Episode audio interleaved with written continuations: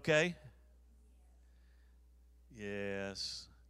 Everybody else is too tired and too hot to say anything. How many of you running your air conditioner? How many of you having it shut off? Yeah, that's a different thing. Um, hey, thank you for being with us online. We're glad that you've tuned in tonight. And if you have a prayer request, you uh, please just annotate that or, or, note that, and we will certainly pray with you. Uh, as we pray tonight, let's pray for our, our students. We have quite a few students that are at camp right now. Uh, they left yesterday. They'll be back on Saturday. Uh, so we want to pray that uh, they have a uh, an impactful time and just a wonderful time and are safe uh, with this extreme uh, heat. We want them to be safe. and also, as we gear up for the next busy, over the next week and a half, I guess, with uh, we have camp, and then we have the fireworks stand going on, and then of course coming up on July 3rd, our Celebrate America. So a lot of a lot of things going on, and then the following Thursday after that is our food distribution. Well, no, it's not. It's two weeks after that. I forget the first is on a. No, it is. First is on a Thursday. Yeah, wow. Anyway, let's pray. let's pray. Father, we love you tonight and are so thankful to be able to come together and, uh, Lord, just, just be in your house and on this Wednesday night. Lord, I know that uh, for many it's been a very busy week and a lot of things going on. And I just pray tonight as we come in that we just take a moment to just, uh, Lord, just rest, rest in you. And I pray, God, that you'll help our minds to be at ease and that, Lord, our, uh, our bodies to be at ease as we just sit in your presence and study your word. I pray, Father, for every hand that went up in the building tonight and those that are online. Uh, Lord, whatever that need is and the situation that we're facing tonight, God, God just take charge. Uh, bring healing uh, bring comfort, bring strength, bring deliverance. Do what needs to be done tonight. Father, we pray for all the ministries that are here tonight on campus, uh, that you would be exalted and lifted high. We pray for our students that are at camp. Uh, Lord, I pray that uh, not just our students, but everyone there at Maypearl Camp, Lord, I pray that they would have a divine encounter with you that would alter the trajectory of their life from this day forward.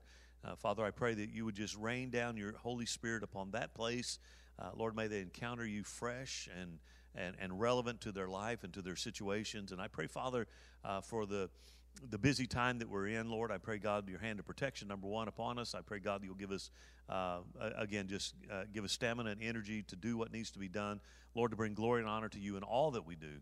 We commit this time and service to you right now. Thank you for all that you do. In Jesus' name, and we all said, Amen. God bless you. may be seated tonight. Um, in way of announcement, go ahead and turn to Ruth chapter 1 as we get into our uh, teaching tonight. But uh, in, in, in, way of announcements, a couple things. Uh, as I said, the students are at camp and they will be back on Saturday. We actually start uh, the fireworks stand on Friday and we'll run through July 4th. Uh, so there will be, uh, there's still opportunity to help. This is kind of an all hands on deck. I know uh, we, we kind of joke about it. Pulpit announcements, sign up sheets really don't help a lot, but we do make the need known that uh, this is too big for the youth group to do. It's kind of like I've always joked about Speed the Light. Speed the Light is, you know, so so as a men's ministry, we have Light for the Lost. What does Light for the Lost do? Well, Light for the Lost buys literature. So we buy literature, men's ministry. We buy literature for our missionaries, but we ask our, our students to buy vehicles. I always thought that was kind of an interesting thing. So, uh, so uh, uh, this is something that the youth can't do by themselves. Obviously, there's uh, some legal requirements that go into selling fireworks and things like that. So we have to step in and help. But they potentially can earn upwards of $15,000 towards uh, missions and other projects that they have. So uh, please stop by, look at some times. it's an air conditioned building. there is. there will be a hot spot there, so if you have devices, um, you know, during the day it could be very slow um, uh, until you get up closer to Fourth of July. I mean, you think about this. Last year when we opened it up, we were pretty dead for a few weeks or a few days, and then the last four days uh, sold almost ninety thousand dollars worth of uh, fireworks. So that tells you how busy it was there towards the end. Uh, but anyway, that's going on. Uh, you can stop by the uh, hub, and there's you see the slots there to be able to sign up for that. Also again, just kind of reminder don't forget the uh, uh, Celebrate America is coming up a week from Sunday, so 10 days. Uh, again, I'm, I'm excited about this. Help us get the word out. You know, we normally do the little invite cards. We didn't we didn't do that this time, but you can share it digitally. Uh, you can go online and capture the image and pass it around your social media. Uh, but we are, and you can personally invite. How many know you can still talk to people? Uh, you know, I know we've kind of gotten away from that with the digital world that we live in, but uh, you can. You don't need an avatar. You an avatar. You can just go by yourself and actually talk to them and invite them to come, especially veterans. I have challenge coins that we'll give out to our veterans. We have a, a barbecue lunch right after service. Remember, one service that day at 1045, and then following that service, we have lunch in the Family Life Center. And uh, again, looking forward to it. Looking forward to Jessica coming uh, and and. Uh, she's not sharing her story. We've heard her story, the, but we will show her rescue video. Uh, it's a very. I watched it the other day, and I mean, I've seen it a number of times, and I, I, I talked to her periodically throughout the year. We'll talk four or five times, um, and I still sitting there. I asked her. I said, "Do you mind if I show this?" She said, "No, I'm okay with it." And I said, "Well, it even brought me to tears." And uh, you know, just seeing the the intensity of, of what she survived, uh, and we're just I'm excited to have her here. But if you know veterans, uh, please bring them out. Encourage them to come. We're not we're not going to proselytize them. We're not going to baptize them. We're just going to celebrate God and country and feed them. so, uh, anyway, and then we'll move on with other things down the road. Um, let's get right into our story tonight. Uh, uh, again, we're we're studying the book of Ruth, a story of redeeming love, and uh, we're going to pick up. And I, I, again, I, I, don't know that I'll read the entire uh, remaining uh, chapter. we will begin at verse number six. So then she arose with her daughters in law that she might return from the country of Moab, for she had heard in the country of Moab that the Lord had visited his people by giving them bread. Therefore she went out from the place where she was, and her two daughters in law with her.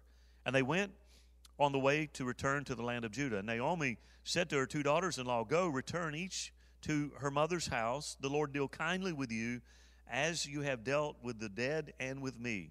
The Lord grant that you may find rest, each in the house of her husband. So she kissed them, and they lifted up their voices and they wept. And they said to her, Surely we will return with you to your people. Uh, but Naomi, and we'll just stop here. But Naomi said, Turn back, my daughters. Why will you go with me? Are there still sons in my womb that they may be your husbands? Turn back, my daughters, go, for I am too old to have a husband. If I should say I have hope, if I should have a husband tonight and should also bear sons, would you wait for them till they were grown? Would you restrain yourselves from having husbands? No, my daughters, for it grieves me very much for your sake that the hand of the Lord has gone out against me. And we'll stop there. May the Lord add his blessing to his word tonight. You know, when you read this, the rest of chapter one, and actually when you read the entirety of chapter one, it's a sad story, right? It really, it really is a sad story. I mean, again, when we left them, as we pick up the story tonight, when we when we left them last week, Naomi and her daughters-in-law are living in Moab. Now, the story goes that there was a famine in the land. Bethlehem being house of bread, the house of bread had no bread; they were out of bread. Uh, there was a famine in the land, so Elimelech uh, had heard that there was fertile ground in Moab. Again, we talked a little bit about the significance of that. Uh, uh, Elimelech was uh, the ancient name of Bethlehem is Ephrathah. Uh, so he was an Ephrathite. Say that real fast. uh, and, and, and, and that seems to be indicative of him being probably well known in the community. Now, obviously, Bethlehem at that time was not. Uh, how many remember the song, O Little Town of Bethlehem? It probably was that. It was more like a village than it was like we would, uh, a town. If you've been to Israel and you've been to Bethlehem, it is a bustling city uh, right now. Uh, and but then it wasn't. It was just a small community. And so Elimelech, being a, from Ephrathah and Ephrathite, he probably was in a had a status, if you will, in the community. Um, but he hears that there's bread in the in Moab, that there's fertile ground, and so he packs up his wife and two sons, and they go to Moab. And uh, again, Moab being uh, descendants of the incestuous relationship uh, Moab being fornicated. Actually, the word Moab means who's your, dad, who's your daddy. That, that in our in our vernacular today, would be who's your daddy. Uh, is really what Moab means. It's, it, it, it, has other roots of fornication. So they go from the house of blessing to the house of fornication. They live there. Elimelech dies. The two boys die. They bury them there. So we left them, again, living in Moab. Ten years have passed since she and her husband, along with the two boys, left Bethlehem for the fields of Moab. Again, they when they left, one of the things I brought out last week is that when you read the text, the narrative, there's no indication that he ever intended to stay long in Moab. This was a temporary move. He was uh, trying to, to mitigate the famine for his family. He was looking for greener pasture, so to speak, to take care of his family. And, you know, again, for us, we would look at that and we would simply say, I understand. I mean, you would do just about anything to take care of your family except violate the word of the Lord. And, and I brought out some scripture last week where the Bible said, God said, have nothing to do with the Moabites.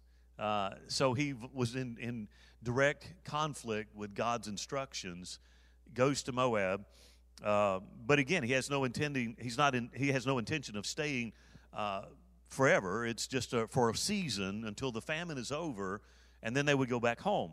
Their intentions were good. Okay, the intentions were good, but nothing worked out like was like he intended.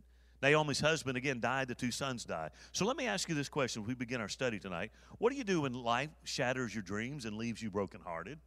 What do you do? Uh, I, again, all of us, if you live in this world, Jesus himself said, In the world, you're going to have tribulation. I, I wish I could stand up here and tell you that if you make Jesus Christ Lord and Savior of your life, you'll never have another toothache, you'll never have another bad day, you'll never have. I wish I could say that, but I can't. I, I, I can't say that because life doesn't flesh out that way. Our life experiences proves that to be wrong. That it does rain on the just and the unjust. Uh, and I was going to say something a little comical about the lack of rain here, but I'm not going to. Um, so, what do you do when life shatters your dreams and leaves you brokenhearted? Well, we find the answer in our text tonight. Uh, my, my title of the teaching tonight is The Return. Kind of sounds like a Steven Spielberg movie or something. But the Hebrew word, the Hebrew text contains a word that in our text from six, uh, verse number 6 to 22, uh, in the Hebrew text, it contains a word that appears multiple times in the passage. And that word uh, in the Hebrew means to turn or to return. To turn or to return. Now, uh, now, it can literally mean this it could simply mean I'm driving west and I turn around and I drive east. So it, it means that, but it also can have a spiritual implication in that, like, I'm turning back to the Lord. Both of those meanings are contained in the passage today. Both of those meanings are in our text as we read it today. Uh, when Naomi starts her journey back to Bethlehem, she is traveling from the east and she's going west. That is a literal directional change, okay? Um, so she's reversing, but she's also uh, she's also turning her life around in the spiritual sense. Okay, so both words are employed in this in this context here. After living in a pagan land for ten years, uh, she now returns to her own people, uh, the people of God, uh, to the God of the Bible. This is a journey again. It's both literal and it is spiritual. Uh, in which, and here's an important thing: this is a bruised believer. How many of you ever been bruised in your spiritual journey? pardon me. Sure. I think if you've lived, if you've been a believer more than a week, you probably have been bruised. There are, listen, there are things that happen in our spiritual journey that honestly just don't make sense. No matter how much we sit there and contemplate and, and, and try to figure out rhyme or reason, they're just things that happen in our lives that have no rhyme or reason. And, and, and when we ask the Lord, and here's the kicker when we ask God, oftentimes, and, and you know, there are sometimes I think the Lord obliges and we get an idea of what's going on, but most most oftentimes we have no clue why this certain thing happened. This side of glory, we, we, we, don't, we, don't, we don't have a clue. That's why the walk of faith is a very difficult walk. Not everybody can do it.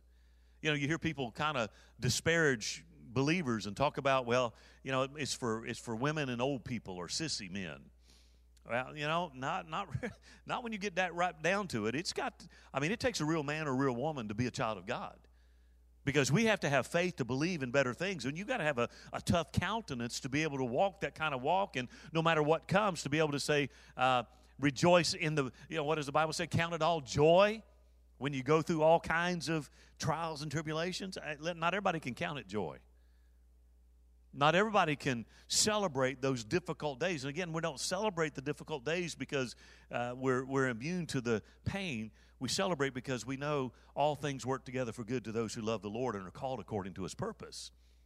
So, so uh, she's, uh, so she's been living there. She now decides to return to her people uh, and the people uh, to God and, and the people of the Bible. She, it's a journey, literal and spiritual. Uh, she's a bruised believer. She's a long way from home.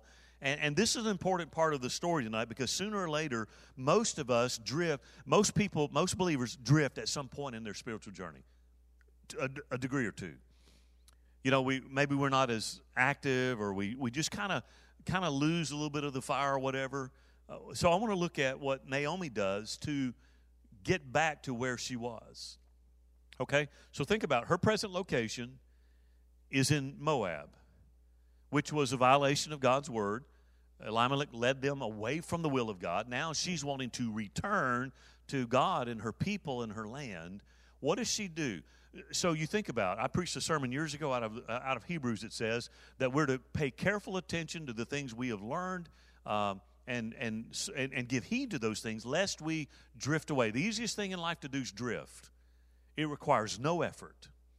No effort. That's the reason that so many people that have sat in good fundamental Bible believing teaching churches wake up one day and realize they're far removed. They start believing some of the some of the deception of today's modern culture because they have drifted away from the centrality of the truth of God's word and they didn't realize it. They didn't realize it. Well, you know what? Even if you've drifted far away and maybe you're online this evening and maybe maybe there's been a time in your life when you were closer to God than you are right now, you are a candidate for returning. I've always said that if you're cl- if there was a time in your life when you were closer to God than you are right now, you're a candidate for revival. God hasn't moved. If we're not feeling close to the Lord, it's it's on us, not him. So what did she do? Well, the first thing she did, and this is how these are steps she took, and these are same steps we can take. Number one, start where you are. Right off the bat, and, and again, I read it, right off the bat, Naomi has several paths from which she can choose. She can, number one, stay in Moab. Okay, they're, they're not kicking her out. There's no reason that she couldn't stay there. She, uh, her family was there. You know, her boys are there. Her husband's buried there. Uh, her daughters-in-law are there. So she could stay in Moab where she would always be a stranger. That's it. She's not from there. She's not. Uh, she's a transplant. It's like the. It's not quite like the the uh, bumper sticker that said, "I'm not from Texas, but I got here as quick as I could." They weren't near as accepting as that. Um, she would always perpetually be a stranger in that land. So she, but she could have stayed there. Again, they're not kicking her out of the country. Um, and in that case, Orpah and Ruth uh, probably would have remarried a Moabite man. Again, you can see her indicating that kind of direction um, in, the, in our text. Or she and the two women could move to another land, but where would they go? Where would they go? Or she could go back to Bethlehem to be among her own people. And so the decision is made for her uh, when the good news arrives. And what's the good news? Well, she and her daughters in law set to return to the territory of Moab, from the territory of the Moab, because she heard in Moab that the Lord had brought food back to the house of bread. So, so that decision was made for her. Now she understands that it's safe to go home because the, the famine had been mitigated. God was opening heaven's windows, and there was now bread in the house of bread, and, and they could go back. So she decided, you know what? They have bread, the famine's over, I'm going home. I'm going home. She was in Moab. She decided. So the first thing we have to do is start where we are, recognize where we are. If I'm far from the Lord, I've got to recognize I'm far from the Lord. If I've drifted off center from the Lord, I've got to recognize I've drifted off center. Start where I am, but no, I can always go home. I can always go home. So with the famine over, the way is clear now for Naomi to return home. But but the question is, what's Orpah and, and Ruth going to do? You know, again, life would be hard enough for a Jewish widow living in Bethlehem. I mean, that's hard. But it would be a, an entirely different story for a Moabite woman to be in Bethlehem. without husbands. I mean, think about it. Who would protect them from men seeking to take advantage of foreign women? Again, they would have no rights. And again, God had already forbid that type of relationship. So, I mean, if, if Orpah and Ruth were to go back with Naomi, who's going to watch out for them? Who's going to take care of them? I mean, and that's only the beginning. Who's going to feed them? Who's going to clothe them? Will, where are they going to find a place to live, adequate shelter? I mean, again, these, these widows, her daughters in law, would be a burden that Naomi could not hold up under. Couldn't hold up. It would be better for them to marry Moab uh, men, men. So that's what Naomi does. She sits them down and she has a talk with them. Now, looking at what she said to them, maybe maybe it comes across as being unkind, but it really wasn't. She was genuinely genuinely concerned for them and wanted them to understand that life would not be easy if they decided um, uh, to go back to Bethlehem with her. And so she, again, she felt empty already, and her mindset was, why, why drag these young widows into my misery? They're already suffering because my sons died. Why do I want to perpetuate that by bringing them or taking them into that land? So she decides, only after she re, uh, decides to return to the Lord, um, she sits down and, and, and says to them, Hey, you know, I, th- I think you need to stay in Moab. I need you, I, I think you need to, at least, again, she's going back. She's going back because it's time for her to return to the land of blessing. She's been living in a, a place that was cursed, and it's time for her to go back to a land of blessing. That's a good start. Again, no doubt bo- uh, both Orpah and Ruth intended to go back to start over with Naomi in this with Naomi in this land of blessing, but she warns them, "Hey, you better think hard about this decision to come back with me." Again, in some of the rationale that she gives, what she say? Well, I'm far too old to have more sons that you can marry. And then she said, even if I even if I did have sons, would you wait on them to grow up? So what does she do? She's like, what she says, Well, wait a minute. You know, it's it's just it's not practical for practical for you to come back. She expresses, um, and and I love the way she does this. She expresses that may God bless you for the kindness that you have shown and, and notice what she said in verse 8. Uh, they, he, she said, I want you to experience the Lord's kindness as you have shown to the dead and to me. Who's she talking about? To my family and to me. May God bless you. The Hebrew word is chesed, chesed. And what that word means is loyal love. Loyal love. It's an Old Testament way of talking about the grace of God. Basically, she said, You know what? As you showed grace to the dead and to me, May God now show you grace. That was what she was praying to her daughter, daughters in law. Again, you got to understand, Naomi is deeply. I told you last week, Naomi had no idea that there was a Boaz back in Bethlehem. She had no idea that one day this, this widow would hold in her lap the grandfather of the great King David had no idea that Ruth would end up in the lineage of Christ. She has no idea at this moment all her life is is nothing but misery. She comes back empty and unfulfilled. And so she's deeply depressed and discouraged. And so, again, Naomi just reasons like, you know what, I'm too old to have another husband. Even if I got married tonight and had more sons, you're not going to wait around for them. Why? I mean, with all of that, why would you even th- think about coming back with me? Stay here. Stay here. Don't stay with me uh, because everything in my life, again, this has turned to dust. I mean, that's where she's coming from right now. She feels like, and you read that story there in chapter one, she feels like the Lord has turned his hand against her and everything she attempted is falling apart. You ever felt like that? Again, again, we have to be honest. You ever felt like no matter how hard you try, it just never measured up? you know, I've shared with you my struggles down through the years. There were times when, you know, when I would take ownership of things I never should take ownership of. I would think I failed to do something well enough, good enough, long enough, hard enough, and, and the results didn't go the way I wanted. And, and again, we all battle that kind of stuff. She's looking at her present circumstances and she's lamenting her husband died, her sons died, she's in a foreign land, and she feels isolated and alone and far from God. And the only thing she can reason is, you know what? God's turned his hand against me. She basically now says, God has become my enemy. That, that's really what she's saying.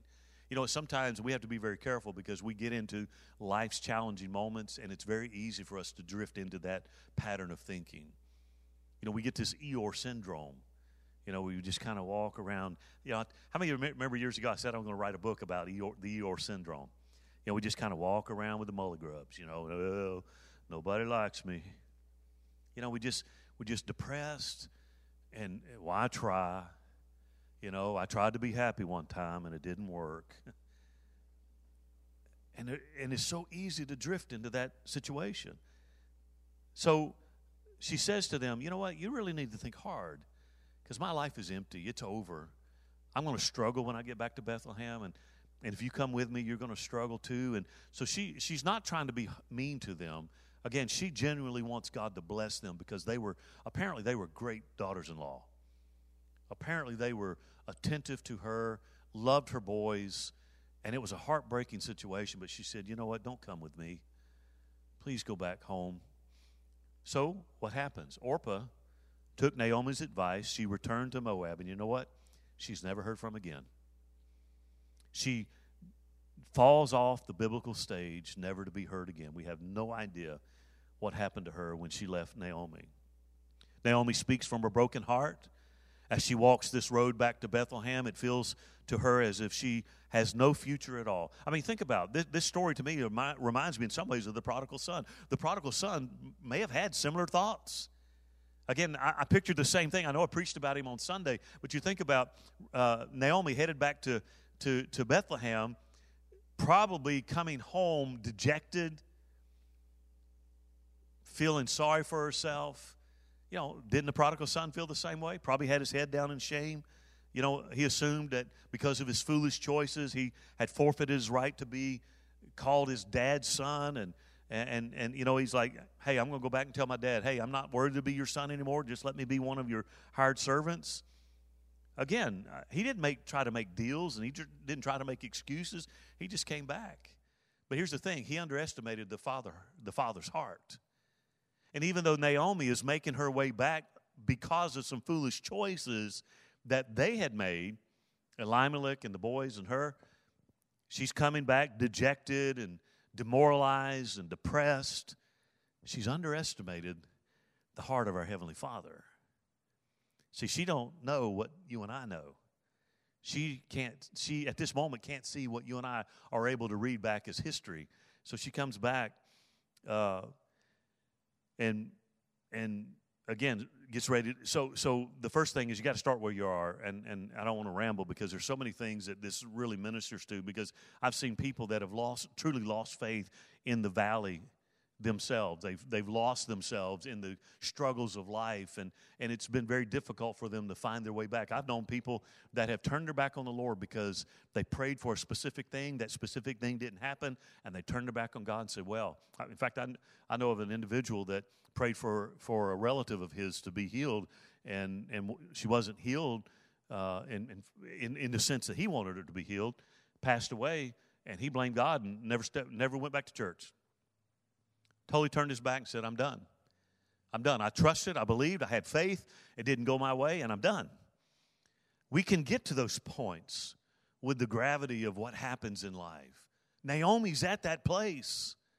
Naomi's at that place. She's lost everything. She's telling her daughters in law, Go back and marry men. I'm empty. I have no future. I'm going to go back to my people where I will probably end up dying. So you got to, but you got to start where you are. She starts there. She heads back. Here's the second thing count the cost. When Orpah left, why did Naomi try to convince Ruth to return to Moab? Well, again, she, she understood. She knew the long standing animosity between the Moabites and the Jews, which meant it could be a very hazardous thing for a young Moabite woman to come back into Bethlehem with, with Naomi. Uh, Naomi wasn't going to have any more children, so she couldn't really give any guarantees to Ruth about a husband, a place of safety, food, provision. Uh, I like this. One writer put it like this He said that if, that if Ruth went to Bethlehem, she would be as welcome as a ham sandwich at a bar mitzvah. that puts a different, a different spin on it right there. You know, it kind of, her words kind of have this ringing echo of what Jesus said in Luke chapter 14 when he made a very stark comment. He said, Look, if anyone comes to me and does not hate his own father and his mother, his wife, his children, brothers and sisters, yes, even his own life, he cannot be my disciple. He goes on in verse 27 of that chapter and says, Whoever does not bear his own cross and come after me cannot be my disciple. Now, a lot of people get ticked off about that verse. Like, what do you mean, hate my brother, my mother, my father? No, he's talking about the capacity of love. Your love for him has to be greater than your love for the closest person in your life. He can't be second to anybody. Because if he is, then he's not Lord of all. You can't be his disciple unless you're totally all in. He's number one, and then everybody else falls in. So, in her own way, Naomi understands what Jesus means. She doesn't want, want Ruth thinking that life in Bethlehem is going to be easy. Life for a Jewish widow was going to be hard enough, okay? But it would definitely be harder. She's an outsider, has no citizenship. She's an alien in a land of promise. And that's what makes her words so amazing. Verse 16 and 17, very famous. I didn't read it, but I'll read it now. She again tries to convince Ruth to leave. And Ruth says this For wherever you go, I will go. And wherever you live, I will live. Your people will be my people. And your God will be my God. Where you die, I will die, and there I will be buried. Now, these words are some of the most beautiful words. I told you that Benjamin Franklin used the book of Ruth to convince some French uppity up people, I still can't say the word, uh, uh, of just how wonderful the Bible really was by changing the names in the story of Ruth to some French names. A beautiful uh, deal. But the, these words are, are, are wonderful words of commitment I mean, oftentimes in wedding ceremonies they're used, but these words were first dis- applied by a daughter in law to her mother in law. In the New Testament terms, this would have been Ruth's conversion right here. This was her conversion. This is where her life began to change. She says, You know what? Where you go, I'm going to go. And where you live, I'm going to live and your people are going to be my people and your god's going to be my god and, and, and where you die i'm going to die and there i'm going to be buried. It was her conversion okay? She's not only committing herself to naomi but she's committing herself to naomi's people. She's committing herself to naomi's god and her commitment again notice it's personal it's voluntary and it's totally complete. There was no restriction. She wasn't holding it i'll give you everything except i'll go anywhere but it's total i'm all in I'm all in. After saying these words, she could never go back to Moab. Again, I think this is a remarkable thing considering that Ruth has nothing to gain by going to Bethlehem, at least from a human perspective. She's, she has absolutely nothing to gain by going to Bethlehem. She faces the prospects of, of poverty and rejection. Again, at this point, she's not even thinking about marriage. And for that matter, she doesn't even know that there's a man by the name of Boaz. She didn't even know that Boaz exists. She has no clue. That's hidden in the future. That's hidden in the future, which means she attached herself to Naomi for love's sake and for nothing more. That's it. Ruth, the Moabite, has far more faith than Naomi, the Jew. Again, how amazing that this type of commitment comes from an insider. Uh, excuse me, not from an insider, but from an outsider. It's kind of like Jesus. Remember, Jesus commented sometimes when he said, You have great faith. He spoke to people that were outside the family about their remarkable faith. And the people in the family was like, Where's your faith? Oh, ye of little faith. This is an outsider demonstrating great faith. Her faith is incredible. Her commitment to Naomi goes beyond time and place and ethnic background. She, she knew so little, yet she understood the heart of God more than Naomi could even imagine with that statement, Ruth binds herself to Naomi forever, which is in verse 18. If you look at that, this is why uh, Naomi is speechless. Because she's never seen that type of love and that type of commitment. I mean, what do you say to love like that? What do you say to someone who commits to someone and stays with them through the thick and the thin? Not much you can say. Wherever Naomi goes from that point on, Ruth will always be there, which leads to the third thing. We got to start where we are, right? Okay, what's the second one? Count the cost. And the third one is go back to the place of blessing. See, the great news is no matter how far I drift away, I can always come back to the place of blessing. I can always come back to the place of blessing. When the when the two men, two women finally, I don't know where my, brain is tonight. When the two women finally arrived in Bethlehem, uh, again, you got to understand it was not the big, bustling city that it is today. It was a small village. So you know anything, uh, you know every, every, village has always had a grapevine, and that grapevine works faster than Ma Bell. So I, I promise you that when they started walking into the city or the village, it spread news spread that Naomi is back. The whole town was stirred by Naomi's return. Uh, again, little towns, kind of like the phrase of that Christmas carol. It was a tiny village where everyone knew everyone else, and they knew their business. And so, if we assume that Elimelech came from a distinguished family, his leaving would have been big news, right? But Naomi's return with Ruth at her side would be even bigger news. Okay? Did the townspeople know what happened in Moab? Probably not. Probably not. If they didn't, then they would have been shocked to see Naomi without her husband. And then what about her two sons? What happened to them? And who's this strange young woman by her side? Again, I'm sure that the women of Bethlehem never expected to see Naomi again. They're pleased and they're surprised at the same time. But notice in verse 20 and 21, Naomi kind of sums up for us what her life in Moab was like. Here's what she said Don't call me Naomi, call me Mara. She answered, For the Lord Almighty has made me very bitter. I went away full, but the Lord has brought me back empty. Why do you call me Naomi, since the Lord has opposed me and the Almighty has afflicted me? So there you have an insight into her frame of mind.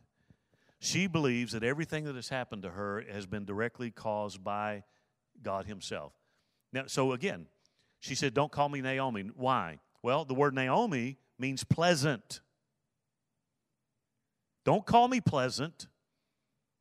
Call me Mar. What does Mar mean? It means bitter. So again, you see what's going on in her mindset. Don't call me, I'm not a pleasant person. I'm not a pleasant one, the pleasant one. I'm the bitter one. I'm the bitter one. Again, who and, and who's responsible for this miserable state? God is. Four times she mentions him. He made her very bitter. That's what she says. He made me very bitter. He brought me back empty. He opposed me and he afflicted me. Now, here's the thing in one sense, that's good theology. Okay? That's good theology. What I mean by that, remember, I, I quoted uh, Tony Evans. Dr. Tony Evans says that everything that happens in life is either caused by God or allowed by God. Not, uh, again, for us, in our sense of justice, we have, a, we have a humanized sense of justice. But God sees the beginning from the end, and sometimes there are things that happen in life that make no rhyme or reason, and, and we, can't find, we can't see anything, the silver lining out of any of it. And so we consequently think that God has lost his mind or God has punished us because we didn't pray enough, we didn't evangelize enough, or whatever it is. She, she blames him.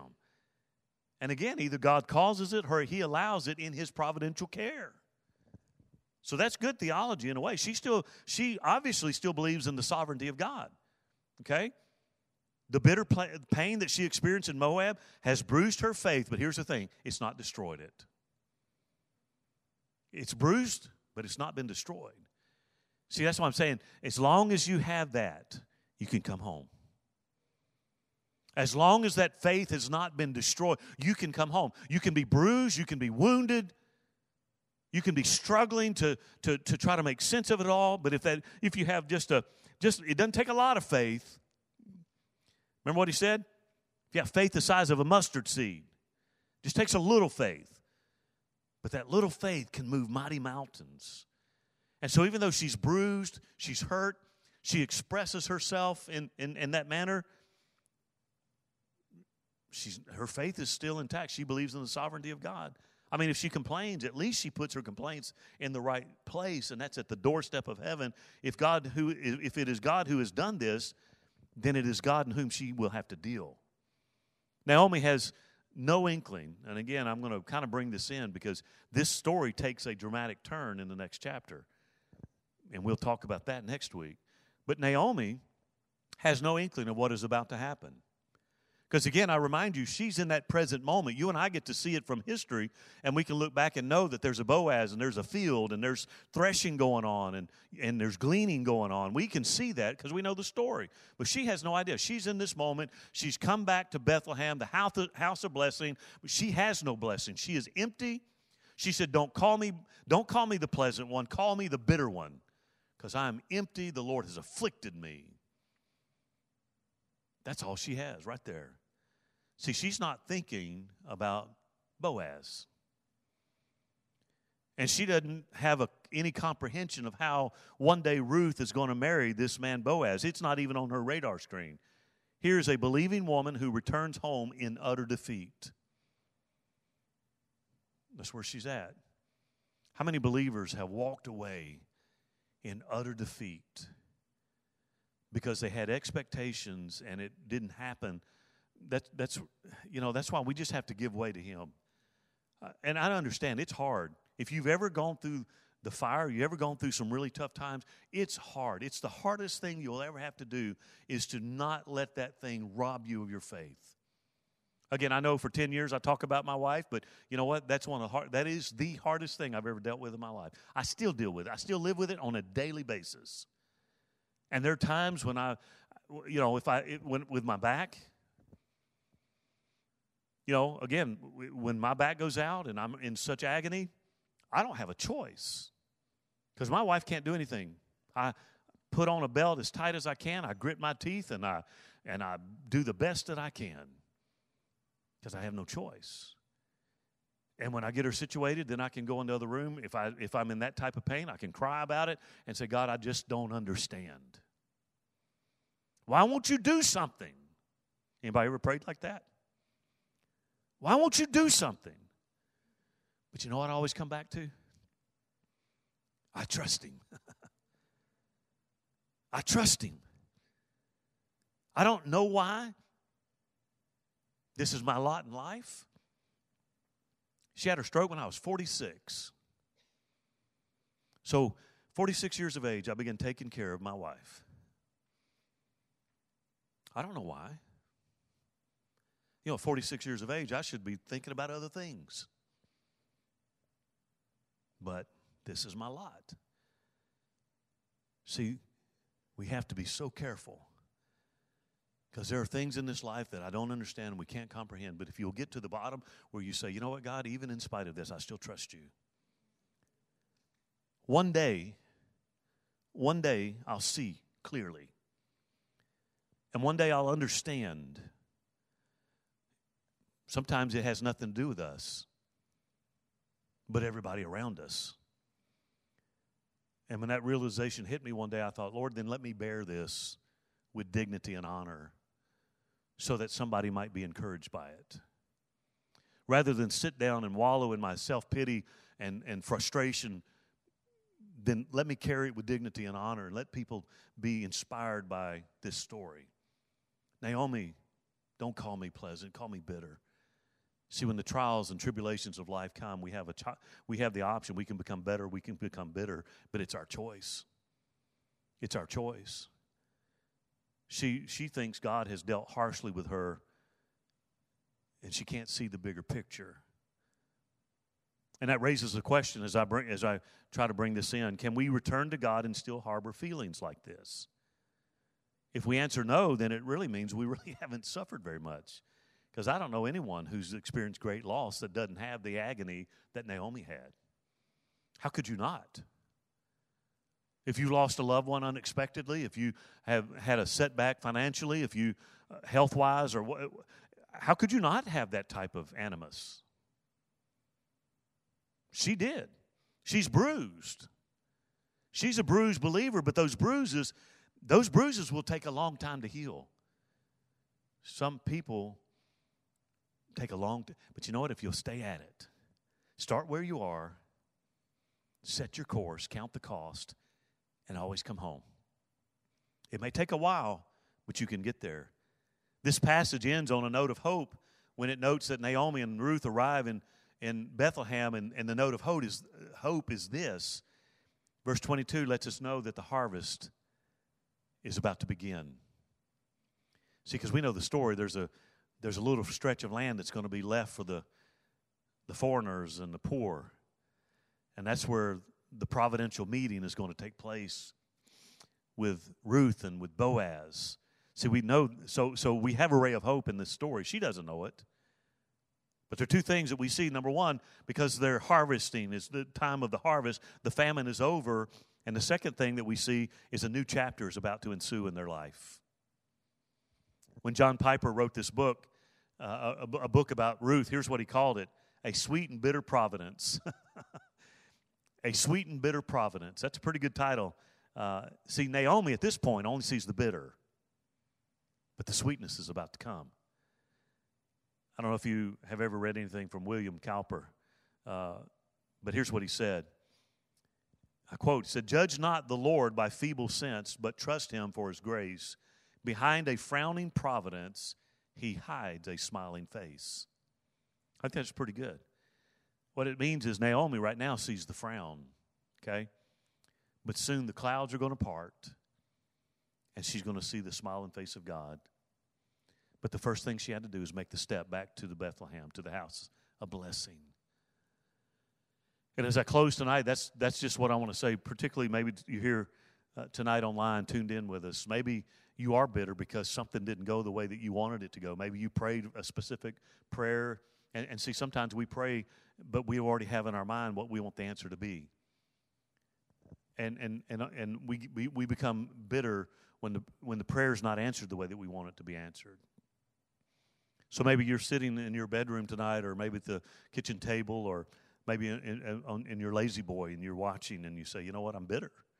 I'm bitter because things didn't turn out the way I wanted them to. I should be here. I should be doing this, and I'm not because X, Y, and Z. Well, you know what? I just came to tell you tonight start where you are. You can always come home. You might see the frown right now, but there's a smiling face that you'll see one day soon if you'll set your course and you'll go back home. You know, she had faith to go back home. You know, you think, was she embarrassed? I would imagine she was. I would imagine she walked with her countenance down because when she left, she was full. When she came home, she was empty. It was a bad choice.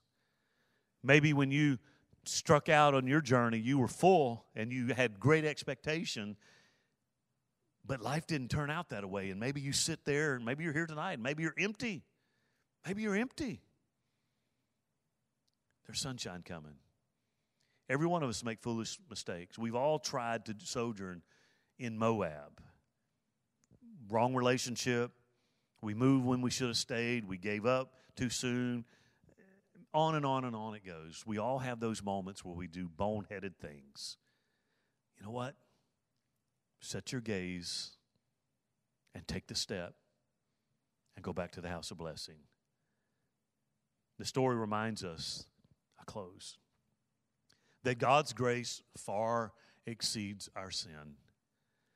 You know, the thing I love about this story, and again, one of the things of God's that we see exemplified of God's grace is that she comes back and she basically she just lays it on, says, He did this to me. He did this to me. Four times. He did this to me. And you know what? God doesn't go, God doesn't take her out. God knows her heart's broken. God knows she's empty. He knows she's hurting. But He also knows she has no idea what He set her up for. And you see, that's the way it is with us because we see in a very linear fashion. All we can see is right here around us right now. We don't know the next moment, but He does.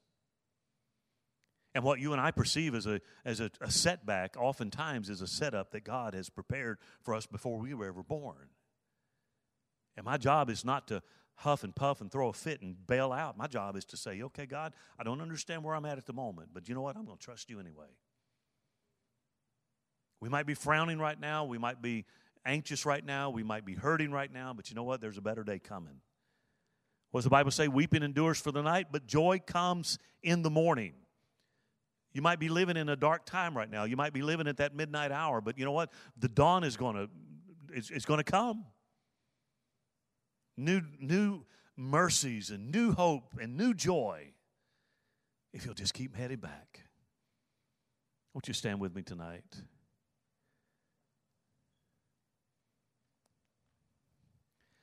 I love this quote I read today. It says, God doesn't, God doesn't consult your past to determine your future. Isn't that good? God doesn't consult your past to determine your future. And thank God that's true. Because you know what? We get to stay tuned. All we've seen in chapter one is a bunch of heartache. But the story is just getting good because it's harvest time. Paul told the Galatian believers, Be not weary in well doing, for in due season you'll reap if you faint not. Amanda has a due season in about five weeks. There's an expectation of something to be born. Each one of us spiritually have due seasons. If we continue to sow and not grow weary and remain faithful, that season will come and we'll bear harvest. It's harvest time. All that she's put up with for 10 years. Again, her faith is bruised, it's not been destroyed. She's in anguish. She doesn't understand why God's allowing certain things to happen, but the text seems to indicate she's not abandoned her faith. She's just wounded in her faith. And God's about to take that little fertile seed that's still there and He's about to blow across it with the pneuma of the Spirit to produce something that she can't even fathom right now. I want you to bow with me and online. I, am just going to ask it like this. If you're here tonight, say, you know what? I've been wounded. I've been wounded through some challenges of my life. I, I you know, I, I, there's some areas, if I'm honest, I'm, I'm, still bitter about. But I hear what you're saying tonight. I, I want to have that expectation. You know, maybe you're at chapter one. Maybe you're at the end of chapter one and, in the story of Ruth, and maybe you've come back and at one time you were pleasant because things were going your way and everything, you couldn't get any better. But you came back and all that evaporated. And like she said, don't call me pleasant, call me bitter. Maybe you're having to deal with some bitter moments right now. And maybe your chapter is stopped here at chapter one. I just remind you that the story's not over because harvest time is happening and we'll start seeing what God does when even bruised believers come back. If you're online tonight and maybe you've been bruised in your faith, maybe you walk, maybe you're part of the walking wounded. You've never really fully come back to the blessed place of blessing because you're still carrying wounds of what happened in the past. I want to pray for you tonight. If you'll comment online, I want to pray with you tonight you're here in the building, nobody look around, just slip your hand up say, Pastor, you know what? There's some areas in my life that I need God to help me. I want to get past that. Amen. Amen. I just want to get past it. I don't I don't want to carry that any longer. I don't want to be known as a bitter person. I want to be a pleasant person. Let's pray. Father, I love you tonight and I thank you. Lord, what a powerful story. Lord, there's so many things, Lord, I can get just so excited to, to see, even though, uh, you know, for us it's our, it's our advantage because we can look back and we know what's going to happen. Lord, it's hard for us to imagine being in that scenario where we're sitting there like Naomi. She leaves fully blessed and she comes home totally empty and depleted. But Lord, you're behind the scenes. Again, I, as I said last week, you are the hero of this story because behind all of the events that are taking place is, is your, unhands, is your unseen hand. You're orchestrating the events. You're putting things together. Lord, right now she's she's empty.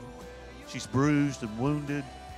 But Lord, you've got something incredible for her, and we'll start unpacking that next week.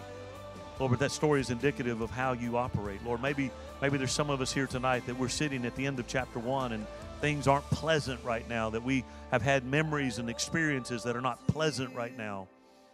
But Lord, there's a better day coming. Lord, if we'll just go back, if we'll just return back to you, not hold on to the hurts, Lord, not hold on to the disappointments, the unmet expectations. Lord, I pray that you would help us tonight to, to just fully let it go. The, the pain, the bitter waters, and Lord, that we would just be refreshed and renewed in the Spirit. Lord, I pray tonight for those online that just need a touch from you, Lord. I pray, God, that you would just reach into their situation, Lord, into that uh, misery and into that the depths of their despair, Lord, and that you would give that ray of hope and a ray of sunshine, Lord, to encourage them that there's harvest time coming. And Lord, that latter rain will come and will fulfill the harvest. And Lord, we'll see the bounty that you have for us if we'll just toe the line and move forward.